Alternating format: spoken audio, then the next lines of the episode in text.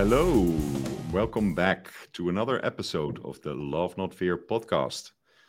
David, good to see you again. Yes, good to see you too, Eduard.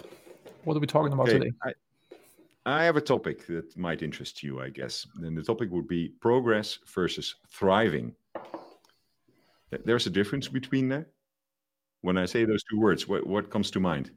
The first thing that comes to mind, I just heard Tony Robbins say progress equals happiness, which I think is very true. If you are a billionaire, but your net worth is trending downwards and your businesses are not working out anymore, even though it's absolutely unlikely that you will ever run out of money and that you'll ever have to struggle, you'll feel miserable. Versus, like, if you are doing okay and your business is growing, hockey stick, you'll feel amazing. You know, so I think like we always want to expand, and there should be progress in things. Otherwise, it's mm-hmm. not fun. And this is in all aspects of life, like in terms of your health, in terms of your fitness, in terms of your relationships, in terms of your business. You know, if your business is growing or a tree is growing, it's fine, right? Versus if a business is trending downwards, it's dying. Same with, with the tree. Or you know, you always want, you want to grow and expand, like the universe is is, is, is expanding. Yeah. Fun. stagnation is, is not good as well. that's on progress. So progress equals happiness. But on thriving, I guess this is a mental state. Is it? I think so. I don't know. Uh, Flow comes to mind. Out flow comes uh, thriving. And I think the difference uh, for me would be that progress already good. Even small incremental steps can have an enormous impact. I personally live that insight, making minor, quite minor changes over time. They accumulate. I know some entrepreneurs that have sold their business, and by taking off that entrepreneurial coat, if they didn't replace their drive into something else, they are uh, not happier than they were. So it's also thing, something that resonates with me. It should not be the end goal. Every day is an opportunity to learn new skills, to meet new people, to learn more about yourselves, and, and be wondered what is out there. And we have only a X amount of days in the world, so why just settling for an, an average life? Oh yeah, absolutely for sure. Also, I- once I sold my business, I also was kind of like my growth engine, not only like business growth engine, but also my personal growth engine was gone.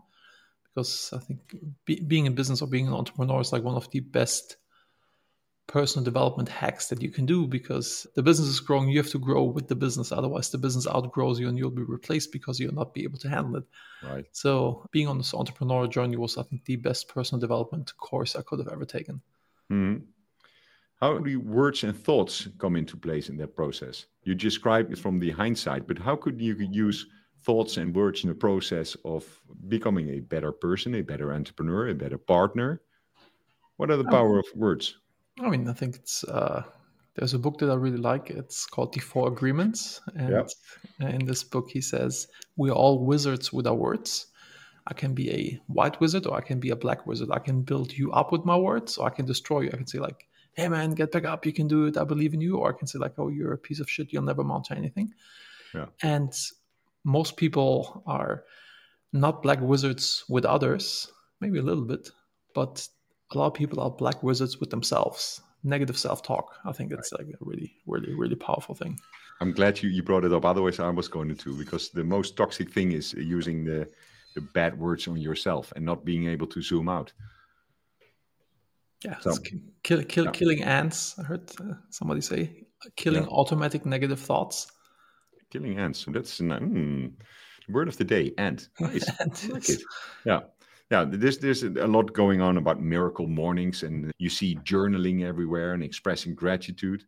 But I don't know where it was. I heard a podcast or read a book that said that being thankful and showing gratitude for what you have and who you have in your life actually it changes your state of mind, and uh, it creates room in your head to work on on topics. What what are your experiences on on, with gratitude. Yeah. Yeah, I, I, I have a gratitude rock that I pick up every morning, going over the things that I'm grateful for my healthy body, my wife, my daughter, my businesses, my friends, being here in Bodrum, having great weather. And this allows me to be in an all is well state of mind because we are programmed to always look at the biggest problem of the moment and focus on this. I guess this made us historically survive, you know, to kind of like always focus on negative things but this is very problematic and you can e- easily get stuck in this Mhm. um, But once you realize how much beauty you actually have in your life, it becomes much easier to deal with the problems that come in front of you. Especially as an entrepreneur, you always have to deal with problems, but I guess in life you always have have problems as well. And this gratitude and realizing how much beauty everybody has in their lives, you become much stronger to deal with this issue that you know you think oh big problem of the moment. Like often six months from now you won't even remember that there was this problem. Yeah. By, by taking this mental photo of where you are and, and showing happiness i think when i do that it puts me in a state of mind where i can cope with uncertainty and changes and complexity a lot better. So mm-hmm. it's sort of retrospective element in that as well yeah, in terms of retrospective, with my gratitude rock, at the end of the day, I always take the stone out of my pocket. You know, in the morning, I take it with my wallet and when I put it on my, my, my watch. And I go through the things that went great this day. Because often you have, like, you know, productive morning, record some podcasts, everything's good. And at 5 p.m., you have an unpleasant conversation with your spouse, a coworker, you lose a client or whatever it is. You think, like, oh my God, everything sucks. But it does not. There was so much good stuff. Yeah. And by doing this, I've, I've built up a, a fairly large gratitude muscle and it becomes very easy for me to deal with stuff that is, is thrown at me. Okay. That's how you cope with, with it yourself. How do others play a role in that? How do you yeah, acknowledge your achievements and express your uh, or celebrate your successes with others? Do you have a ritual for that or? I'm not that good at this. This is something I want to improve. You know, I'm always like, okay, it's done. Next. I do not take victory laps, but especially with teams or with, with my spouse, it's important, or with, with, Emma, my daughter. Yeah. I think it's important to do these victory laps and to celebrate things. Um, mm. You know, I'm always like, okay, yeah, done. Let's go. Mine is racing, and often we are way further already. Like instead of taking the time, okay, this went well, and let's be thankful for this we're already two thirds on the way of, of, something else we want to. Next one, yeah. That, that's from my perspective, but okay. To throw in another angle at this topic uh, is about how do you focus on what you can control in the process, or in what you can't losing control over progress. Yeah. I do my best to only focus on things I can't control because if I focus on things I can't control, I'm in the victim position, and then it's, it's the worst feeling in the world. And I think a lot of people just like really, you know, they watch news, they get you know upset about things they can't control, and this really messes with your head and your productivity and your happiness. Yeah. And then you're also not, not able to take action, right? Because was, you, uh, you paint it as a black and white uh, situation, but it's the gray area that is hugely interesting. There's so mm. many things that you think you have no control over, but in in a few steps if you combine certain elements in uh, one you find yourself hey i can shift this. Mm-hmm. i cannot control a, a war in in ukraine. There's nothing I, I can do about that.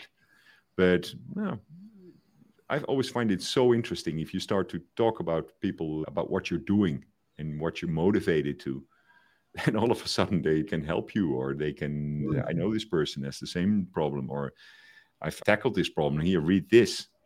Yeah so it's the gray area, but what, what can you uh, control? What can't you control? This gray area is not so gray anymore. There's much more things that you can control from uh, a positive state of mind and, an, and a curiosity.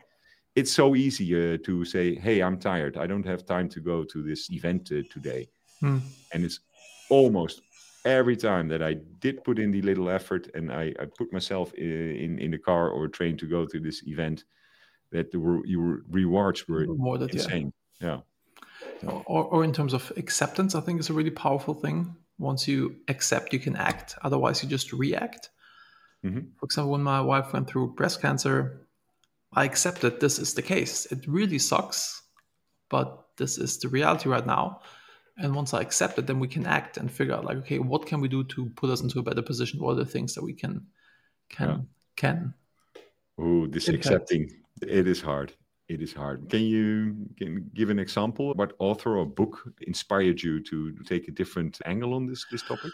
I think the Serenity Prayer was very eye opening. It's uh, God give me the serenity to accept things I cannot change, the mm-hmm. power to change things I can change, and, and the wisdom to know which one's which. Yeah. This was definitely something that helped me with this. Yeah. But also, my parents were also really good at this, you know, kind of in terms of like being very zen and accepting of things and being mindful of, of these things. Okay. So let's say this was a muscle that you can build. Mm-hmm. I, would say so, yeah. It's a yeah, mental muscle that it, you it is. build, yeah. uh, yeah. So, what might be a nice way to close this podcast? What can you do to grow this mus- muscle, to activate it? The acceptance thing. Acceptance muscle, but also I think we have to do the gratitude as well. A gratitude muscle, five minute journal app, five minute journal book, or finding a gratitude rock. Mm-hmm. Very powerful thing. And kind of doing it over and over and over. I think I, I love, the, love the gratitude rock because you pick it up in the morning, you have it in your pocket. Sometimes when you're stressed, you still feel the rock in your pocket and you go, oh, yeah, right. Actually, there's so much good stuff. And this thing that's bothering me right now will also be able to plow through. Or the five minute journal app that reminds you in the mornings and the evenings to do that. So I think maybe call to action, find the gratitude rock or download the five minute journal app and let us know how you like it, how it's working for you. Okay. Well, that wraps it up for today. Awesome. Thank you. Looking forward to the next one.